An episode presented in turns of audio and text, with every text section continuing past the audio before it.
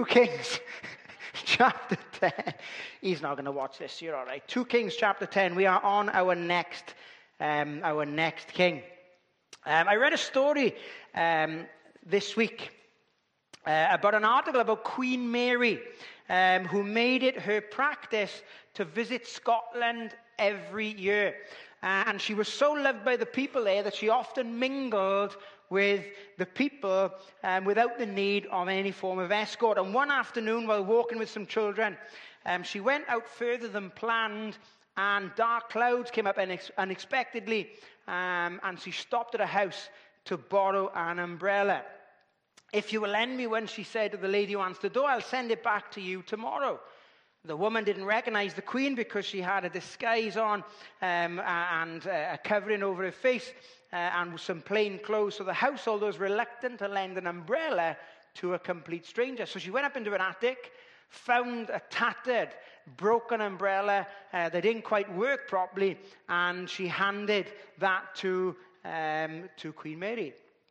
The next day, there was another knock on the door, and the lady opened it, and she was greeted by a royal guard holding the umbrella. Uh, the Queen sent me, he said. She asked me to thank you for loaning her this. The moment, the woman was stunned and then burst into tears. What an opportunity I missed. I didn't give the Queen my very best. And when I read that story, I was reminded of the king that we're going to look at today. We kind of talked about him a little bit last week um, if you remember, again, I'm not going to go through these um, each week because it would just take too long. But we mentioned him last week because he um, was the one who killed Ahaziah and Jehoram. Um, now, Jehoram, if you remember, um, and Ahaziah were sons of Ahab, Ahab being the son of Omri. And Elisha told Jehu um, he was anointed to be the next king. He told Jehu that you are going to be used uh, in judgment against the house of Omri, against the house of Ahab, because of the wickedness that Ahab and Jezebel had caused in the land. And you are literally going to destroy that family as a form of judgment. So Jehu was used by the Lord in this regard, but he was a king of contradictions because he seemed to serve the Lord on one hand and yet, by some of the other things that he did, he contradicted the very actions that he took when it came to serving the Lord. It'll become a little bit clearer as we look at Jehu, the king of contradictions. And in 2 Kings chapter 10, we'll read the, uh, the last part of the chapter. Like I say, uh, in, in, in chapter 9, Jehu is anointed to be the king of Israel. And then in um, uh, chapter 9 again, we see Jehu kill Jehoram and Ahaziah, and we kind of looked at that a little bit last week when we looked at King Ahaziah. Then we see um, Jehu kill um, Jezebel, and of course, all of God's um, judgment and Elisha's prophecy come to pass exactly uh, at the hand of Jehu. And then uh, we see uh, Jehu destroy um, the worship of And we're going to pick up our reading in verse um, 26. Uh, they brought forth the images um, out of the house of Baal and burned them, and they break down the image of Baal and break down the house of Baal and made it a draft house unto this day. Basically, made it a, a toilet, effectively. Um, this, uh, thus Jehu destroyed Baal out of Israel. And you think, wow, praise the Lord. Jehu has got rid of Baal worship. Wonderful. Howbeit, from the sins of Jeroboam the son of Nebat, who made Israel to sin, Jehu departed not from after them to wit, the golden calves that were in Bethel and that were in Dan. And the Lord said unto Jehu, Because thou hast done well in executing that which is right in mine eyes, and hast done unto the house of Ahab according to all that was in my heart, uh, thy children of the fourth generation shall sit on the throne of Israel. And you think, brilliant. Jehu is going to turn a corner here and he's going to be a godly king. But, but Jehu took no heed to walk in the Lord of the Lord God of Israel with all his heart. For he departed not from the sins of Jeroboam, which made Israel to sin. In those days the Lord began to cut Israel short, and Hazael smote them in all the coasts of Israel. From Jordan eastward, all the land of Gilead, the Gadites and the Reubenites and the Manassites from Aroer, which is by the river Arnon, even Gilead and Bashan. Now the rest of the acts of Jehu and all that he did, and all of his might, are they not written in the book of the Chronicles of the kings of Israel? And Jehu slept with his fathers, and they buried him in Samaria. And Jehoahaz his son reigned in his stead. And the time that Jehu reigned over Israel in Samaria was twenty and eight years. Let's pray. Father, we thank you again for this time together today and for this opportunity to come around your word. And Lord, we pray um, that our life wouldn't be one of contradiction. Father, we pray that our, our talk and our walk would match perfectly with what your word says. Father, I pray that we would not be hypocritical in our lives as believers. I pray that our speech wouldn't betray our, our witness and our testimony for the Lord Jesus Christ. And I just pray, Lord, that you would help us to recognize the importance of a godly testimony in such an ungodly world today. So, Father, I pray you'd speak to our hearts as we look at yet another bad king. And I pray that we would learn from his wicked examples, that we might avoid these pitfalls in our lives, and that we might serve you and worship you as we should and as you deserve. We pray and ask these things in Christ's name. Amen. So Jehu has done all that God has commanded him. Um, he was told that he was going to be used to wipe out Ahab, to get rid of Jezebel, uh, to get rid of Ahab's um, sons. Ahab's already dead at this point, but to get rid of Ahab's sons, to get rid of Jezebel. Uh, and he's been used to bring that prophecy to pass. So all of Ahab's descendants are dead, and it appears that he's even got rid of the Baal worshippers. And the first thing we see is the destruction of the idols. So everything that Ahab and Jezebel had set up in Israel and had established in Israel, um, Jehu destroys. They bring out the idols uh, from the house of Baal and they burnt them. The Baal worshippers are destroyed. The images and the idols of the temple are burnt. And the temple of uh, Baal was leveled. And it said they would use it as a draft house. And that literally means a toilet, a latrine. Um, and uh, some commentators said that it was a, a you know, a, a, complete insult um, to uh, use. Uh, we think about it. If, if this church was suddenly turned into a, like a public lavatory, you would think, oh my days, you know, what a, what a waste, what a mess. Um, but Jehu just accomplished all that Elisha uh, uh, uh had, um, had told him would happen. And Baal worship was destroyed in Israel. And you think, great. But here's the contradiction Baal worship was destroyed. And it says then, uh, and you think, great. But it says thus Jehu destroyed Baal out of Israel, howbeit, he did not return to worship in the Lord. He did not return to giving God the proper place in his, in his life and in the nation of Israel. He'd been zealous in doing what God had commanded him to do because it fitted his, um, it, it, fitted his um, agenda, itinerary, I wanted to say. Uh, it fitted his agenda. It fitted perfectly into what Jehu wanted to accomplish because with uh, all of his, um, you know, uh, uh kind of people who could uh, get the throne from him, with all of those gone, with his enemies dis- um, destroyed, nothing could touch him. Um, so it suited his agenda to get rid of Baal worship. Howbeit, the contradiction is instead you just simply replace one form of idol worship with another form of idol worship. You know, sometimes when we kind of get a victory in one area of our lives, we kind of like, oh, praise the Lord, I've kind of conquered that particular sin, but we simply replace it then with another sin. Um, and, you, and you think, well, there wasn't really any victory then in conquering this particular aspect of our life if we just replaced it with another aspect uh, uh, of life sin in a different kind of guise or form. And Jehu was just one big contradiction.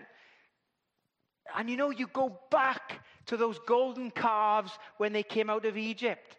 how damaging they were. You know, we've said time and time again that it was easier for God to get Israel out of Egypt than it was to get Egypt out of Israel. They are still stumbling over these calves.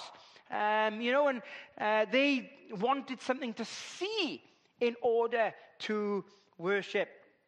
Uh, and, and, it's incredible that the addictions of this idolatry were like chains uh, around the necks of Israel, but the chains were so small and so finite that they couldn't see them. And they didn't realize that what they were worshiping as their Savior was actually destroying them. You know, sometimes some of the sins that we allow to creep into our lives that we think are, you know, okay, makes us feel comfortable uh, and, you know, it's not hurting anybody, it's actually destroying our witness before the Lord. It's actually destroying our testimony. And ultimately, it could even be destroying our own health. You know, it's incredible the influence that the, the image of the bull had um, in the world in this day. You know, the pharaohs of Egypt were considered as the bull of bulls. In Egypt, Babylon, and Phoenicia, the bull was considered as a sacred god, an emblem of strength and fertility. Jehu was meant to be zealous for the Lord, but he's resurrecting a sin that Jeroboam had committed when he first established the northern kingdom of Israel. Baal worship was linked to Ahab and Jezebel, but the worship of the golden calves was linked back to Jeroboam. Um, and the calves were considered as the visible emblem of God. So it's almost as if Jehu says, Okay, I recognize that God has done this. But I don't want to fully commit to worshiping the Lord as Jehovah. I don't really want the people to go back to Jerusalem to worship the Lord the three times a year that they meant to go back. So we kind of come halfway. The bulls represented God in, in Exodus because that's what the people said. They recognized that God brought them out of Egypt, but they wanted to see him so that they could worship him. And that's when uh, Aaron came up with um, the calves. Um, but I think uh, again, Jehu's motives were simply for his own benefit.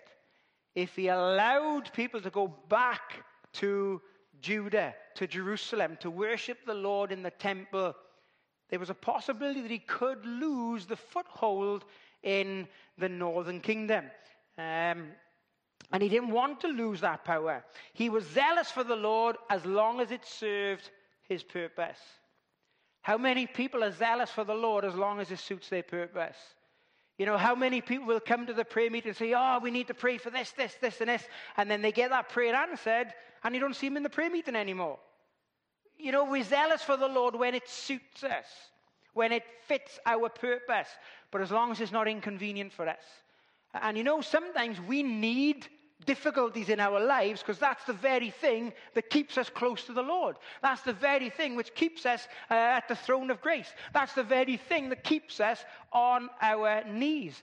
Jehu had an incredible opportunity to turn the whole nation. They got rid of Ahab and Jezebel and that wicked dynasty that had led the nation uh, so far from the Lord. He had an incredible opportunity to say, Right, Israel, come on. We need to get back to the Lord. You can't deny that that God didn't speak to Jehu. God wasn't not working in the northern kingdom. You know, when you look at the prophets that the northern kingdom had in Elijah and Elisha, you could say that the Lord spoke a great deal to the northern kingdom through the prophets that he sent. Jehu was so close to doing something incredible for the Lord but his life was just one big contradiction. He lost the opportunity. He removed a hindrance from Israel, but he simply replaced it with another hindrance. He would have lost the respect of the godly remnant in the land. You know, you can imagine the excitement. Oh, he's got rid of Baal worship. He's got rid of the idols. Oh, here we go. We're waiting for a great awakening. We're waiting for a great revival. We're waiting for the nation to rise up once again with a godly leader and serve the Lord. And you can imagine the whole godly remnant of the northern kingdom of Israel going, ah, so near, yet so far. He lost the opportunity to lead a, a revival and turn the people back to the Lord. He lost the opportunity, a potential to reunite the nations again uh, under the, uh, the, the banner of Jehovah God. He lost the opportunity of becoming a great king. And even after this, the Lord still gave him the opportunity to become a great king. William Barclay wrote this. He said, It is possible to be a follower of Jesus without being a disciple, to be a camp follower without being a soldier of the king, to be a hanger on in some great work without pulling one's weight. Are we a distant follower of the Lord? Do we only serve the Lord when it suits our agenda? When there's something in it for us? When it fits in with our time scale? Jehu was on the right track, but he didn't go far enough. Jehu didn't try and turn his people back to the Lord. Jehu's work was ineffective. You know, if anybody who you know has gone for um, a cancer surgery or you know anything to be removed, you want to make sure they get it all out. You're on a little bit of it left in there. You want it all gone. And you know, Jehu was like that. He kind of just removed some of the sin from Israel. He didn't get it all. And that sinful condition just grew back like a cancer. Romans 2 1 says that Paul said, Therefore, thou art inexcusable, O man, whosoever thou art that judgest, for wherein thou judgest another, thou condemnest thyself, for thou that judgest dost the same things. Jehu found it easy to denounce sin in others while excusing the very same sin in his own life. And we looked at that at the, on the Sermon on the Mount, didn't we, when it came to judging others with an unrighteous and unjust judgment. There's an important principle here for Christian growth. Jehu removed a negative. Ahab, um, uh, Jehoram, Ahaziah, Jezebel. He removed a negative. Baal. But he did not replace these things with positives. He simply replaced them with a different kind of negative. Be careful when you are getting rid of something that shouldn't be in your life, that you don't replace it with something that is pretty much the same thing, but just by a different name. Jehu was a contradiction when it came to the destruction of the idols. But we see Jehu's contradiction in the declaration of the Lord. In verse 30, the Lord said to Jehu, Because thou hast done well in executing that which is right in mine eyes, and hast done unto the house of Ahab according to all that was in mine heart, thy children of the fourth generation shall sit on the throne of Israel. God commended Jehu in doing what he was assigned to do. If I could say, Jehu was probably the best of the worst kings. Um, you know, out of the um, the 19 kings in Israel, none of them were good.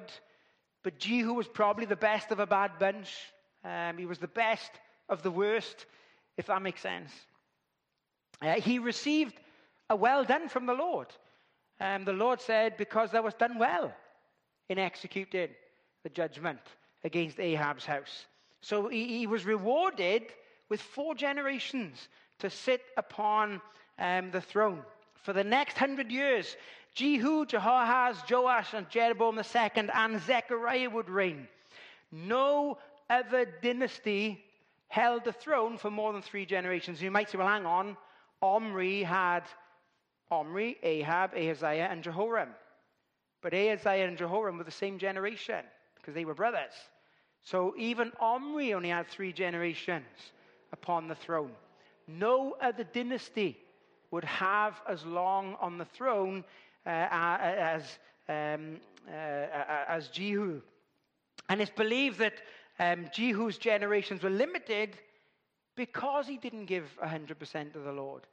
Can you imagine sometimes when we receive a blessing um, and we've received a blessing from the Lord, even though we didn't deserve it, but we recognize in our heart's heart it was only half hearted on our, on our behalf. What if we'd given the Lord everything? How much more of a blessing would we have received? You know, Jehu kind of did what the Lord asked him to do, but not all that the Lord asked him to do, or all that Jehu could have done. And the Lord still blessed him with four generations on the throne. But can you imagine if Jehu had been sold out for the Lord, how much more of a blessing he would have received from the Lord? You know, you think sometimes, a lot of us as believers, we have the right aim in life. Um, how many of you ever done archery? Anybody ever done archery? I hate it. It's, it's, I just couldn't do it. It's so, so, so stupid. When Joe and I were first caught, we went to Heatherden or Heatherden in Tenby, and they had like a, you know, um, you could play golf and you could do archery and you could like shoot a little pelican. And we, we uh, Joe absolutely destroyed me in archery. But I was never holding the bow right. So every time I let go, the string would literally tear the, the skin off my forearm. And it would absolutely kill. So I would kind of pull the bow back, and I would I'd look like Robin Hood. Pull it straight back and just tickle my cheek. Yeah, just let it go. Just let it go. But it would hurt. So I had the, the right stance, and I had the right look, and I'd pull it back, and I'd aim at the target, but I'd never be willing to let it go, just in case. Sometimes, as believers, we've got the right aim, but we're not willing to take the shot, just in case. I don't really want to step out in faith just in case God doesn't come through. I don't really want to give the Lord my all just in case I get ridiculed by friends and family. I don't really want to uh, kind of bring this before the Lord just in case He answers in a way that I don't want Him to. A lot of people have the right aim, but we're not willing, as it were, to take that shot. Jehu was one big contradiction. God said to him, Well done, Jehu. And here's the contradiction. Jehu says in verse 31, But. So God said, Well done, Jehu, because you've done this, I'm going to give you four generations to sit on the throne. But Jehu took no heed to walk in the Lord of the Lord God of Israel with all of his heart, for he departed not from the sins of Jeroboam, which made Israel to sin. This verse gets to the root of the problem of Jehu. He did not give any heed to walk in the Lord of the Lord with all of his heart. What you do with the Bible will determine what God does with you. It's as simple as that. Those that honor him, he honors. If we draw close to him, he draws close to us. If we are obedient to his word, then we'll see the blessings of him in our lives. And it's that simple. But Jehu was not willing to walk with the Lord with all his heart. And that's what David said to Solomon in, in uh, I think it's 2 Kings 2 4, where he says to Solomon, Solomon, walk with the Lord with all your heart. And that's all Solomon needed to do. And that's all we need to do is to walk with the Lord with all our heart. Might be 1 Kings chapter 2, verse 4, I think. Um, but yeah, so we are to walk with the Lord with all of our heart, but Jehu wouldn't do that. Hosea said, My people are destroyed for a lack of knowledge. You know, the most damning thing in the church today is how many believers are unfamiliar with what the Bible says or even with what they believe. We are all meant to be students of the Word. It's not just the, the, the, preacher that's meant to study to show himself approved. We're all to read, heed, uh, uh, uh and uh, obey the Word of God. But Israel was destroyed because of a lack of knowledge. Half hearted uh, half-heartedness or apathy towards the Lord will bring mistakes. Hosea said their heart is divided. Now shall they be found faulty. He shall break down their altars, he shall spoil their image. Uh, the, the word divided there means that they were literally fickle, they were slipping, they were deceitful. God's people were unfaithful and slipping away from the Lord, and they were found faulty or they were found guilty. What we see in Christianity today is a people falling away from the Lord, slipping away from the Lord because we're not in the Word of God. We would much rather listen to what somebody says online. We would much rather listen to what a TV host says. We would much rather listen to what a YouTube personality says rather than what God's word says. Listen, when you stand before the throne of God, and for those who are unsaved, when you stand before the great white throne judgment, it doesn't matter what YouTube personality said. It doesn't matter what social media influencer said. It only matters what you did with God's word. There's a half heartedness in the church today. And Isaiah points out that when you develop a, a half hearted, calloused attitude towards God word, God's word, then you'll start to develop a rebellion in your heart. Um, th- this is a rebellious people, lying children, children that will not hear the law of the Lord. Jehu gave lip service to God. But he allowed idolatry and disobedience in his life. Jesus described the people who behave like this in Matthew 15. This people draweth nigh unto me with their mouth and honoreth me with their lips, but their heart is far from me. Hey, listen, you can be active with the Lord, you can serve the Lord, you can be involved, and you can still not be surrendered to Him completely. You look at people like Demas, even Peter. You know, Peter followed the Lord afar off, but we see Peter then at the Satan's fire denying the Lord and even cursing his very name. We see Ananias and Sapphira. You know, they looked the part. I mean, they even sold a portion of their land to give as everybody else was doing, but they still weren't wholehearted in their walk or worship with the Lord. Outwardly, they looked perfect. The church at Sardis outwardly looked like the best church. But the Lord said, I know your works and you're dead. But they looked good. We can be active for the Lord, but still not be totally surrendered to the Lord. God's purpose for us as believers is to know Him and to do His will. How do we know Him? By spending time with Him. How do we spend time with Him? We spend time with Him in His Word. We spend time with Him in His church. We spend time with Him in prayer. That's how we know Him. Ah, but I don't know what God's will is for my life. I can promise you three things that God wants you to do read your Bible, pray, and be in church. That's God's will in a nutshell for every single believer and he wants us to tell others about him. So if you don't know what God's will is for your life, there's four things you can do right now to be in the center of God's will. Read your Bible, pray, be in church, tell others about Christ. The Lord Jesus Christ said, But seek ye first the kingdom of God and his righteousness, and all these things will be added unto you. What things?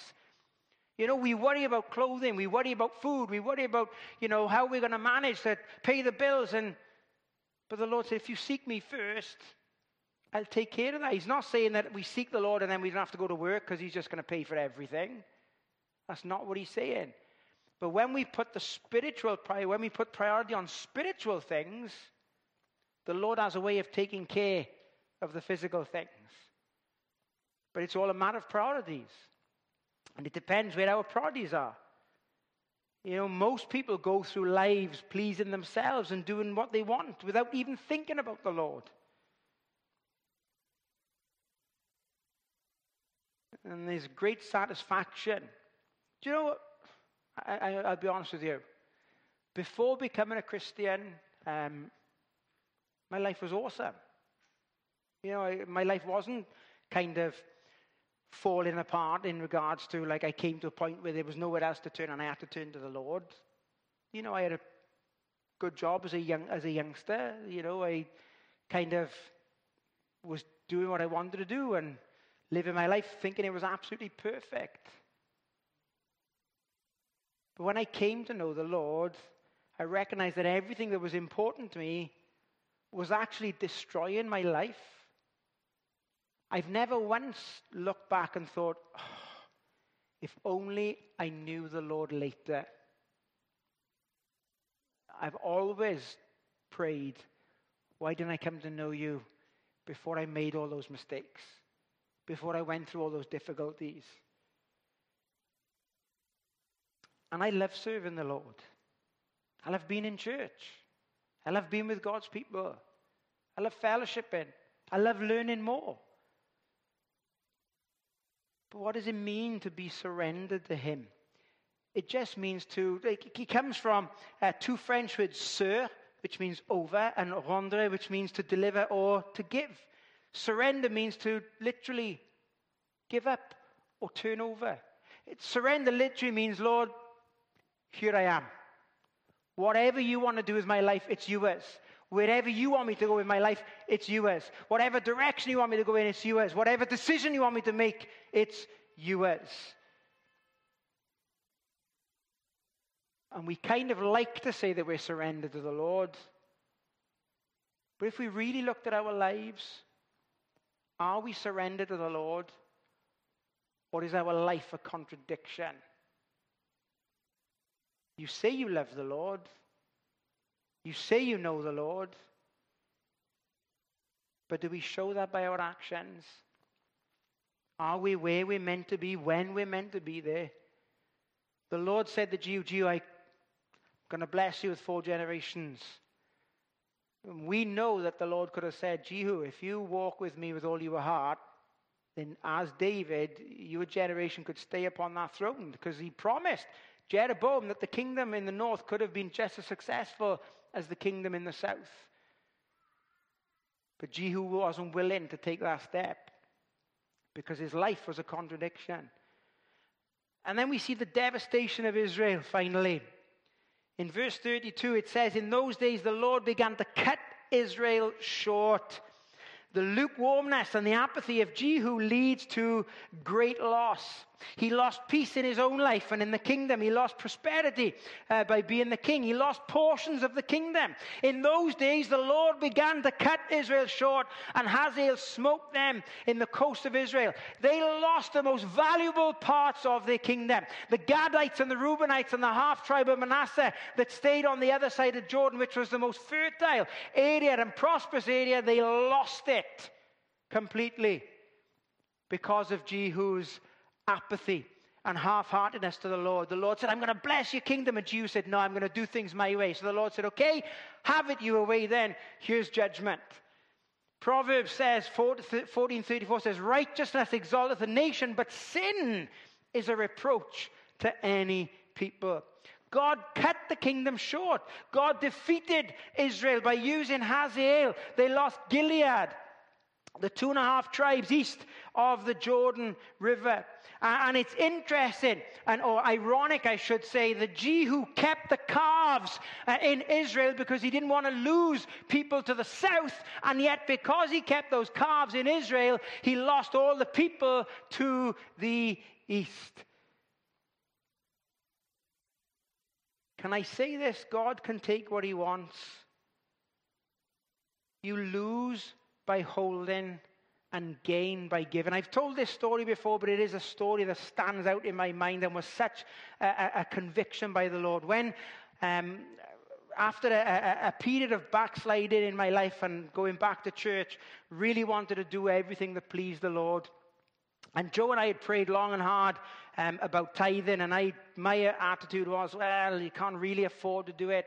And Joe's attitude was always, well, we can't afford not to do it. It's one thing in the Bible that God says to test him on. So um, I was like, right, okay, we haven't really got this money to tithe. We've got a young family. Um, Eve had only just been born, and I was like, right, okay, Lord, I'll, I'll try tithe then. So the one month, um, I forgot to put my tithe in. And it was coming towards the end of the month, and I thought, well, there's no point in putting my tithe in now. I'll just put it in next month. I wasn't going to double up. I'll just put this month's tithe in next month's offering. It's the last week of the month. Who's going to know? God knew. So he said, okay, if you're going to hoard, then I'm going to break your washing machine. He broke the washing machine, and when I got somebody to come out to replace it, it was the exact penny that our tithe was. To the exact penny. I was like, okay, Lord, I won't miss the tithe again.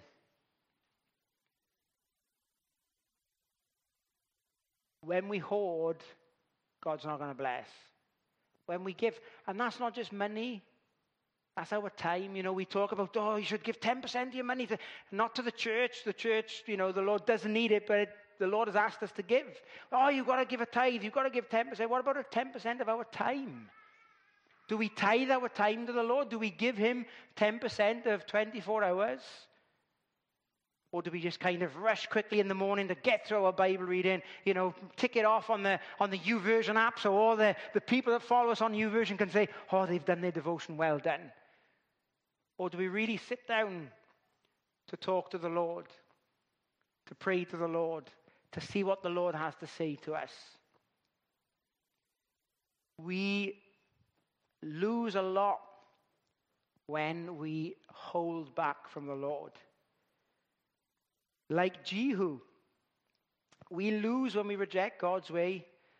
You know, you might think you know what you're doing because you don't need to come to church. Can I just say this to you? God knows what He's doing, and He's put the church here for a reason. Ah, but I can worship the Lord in my living room. Christ didn't die on the cross for your living room. Yeah, but the church is only, you know, it, it, the building is not the church. The church is the, the universal body of Christ, and I can gather together with the Lord in my living room. Yeah, that's right. But He still called us an ecclesia, a called out local assembly or gathering. And we're meant to be together as a church, as a called out assembly. When we think we know what we are doing, be careful because we are then putting ourselves in a position higher than God. Well, I don't need to go to church today. I can watch it on Facebook. Sometimes I wish we didn't have Facebook because then it would kind of encourage people to come to church. But I recognize that there are people um, across the world that watch us every week. Um, Peggy from South Africa, I don't think has ever missed a service. And, uh, you know, it's been a blessing to get to know her over the years. But then it kind of causes us to think, ah, I'll just watch it in my pajamas. I'll watch it in the living room. And I don't know, maybe people who are not here who are a part of this assembly don't even watch us on Facebook anymore, or YouTube, or sermon audio. I don't know. When people are not here, I don't know what issues they are dealing with. Oh, yeah, but you should call them and you should go to them and you should. They know where I am every Sunday. They can come to church. Christ didn't die for the living room, Christ died for the church, for the local, called out assembly of his people. Trouble and turmoil would never have happened in Jehu's life if he'd simply done what the Lord told him to do. A lot of trouble comes our way because we simply are not obedient to the Lord's word. I, I can't remember where I read it. I don't even know if I might even have it in tonight's message. I'm saying something I'm going to say tonight, but I think it was Mark Twain that said it wasn't the difficult parts of the Bible that he struggled with. It was the parts of the Bible that he clearly understood that he struggled with. The Bible clearly says if you want to serve the Lord, read your Bible. If you want to serve the Lord, pray. If you want to serve the Lord, be in church. If you want to serve the Lord, be a witness. If you want to serve the Lord, be a testimony. If you want to serve the Lord, tell somebody about Christ. If you want to serve the Lord, live a life that's pleasing to Him, not a life that's pleasing to you. Because our accolades and our achievements will count for nothing when we stand before the great white, when we, when we stand before the bema seat of Christ. Our achievements and accolades in this life will mean nothing. But what we've done for Him will mean everything. Uh, Pastor Ed always quotes, I think it's, um, I'm not sure if it's C.T. Studd uh, or G. Campbell Morgan, who said, Only one life will soon be passed, only what's done for Christ will last. And that's right. Only what we do for the Lord Jesus Christ will remain for eternity. Our achievements in this world will not last a millisecond after we get for glory. Only what we do for Him.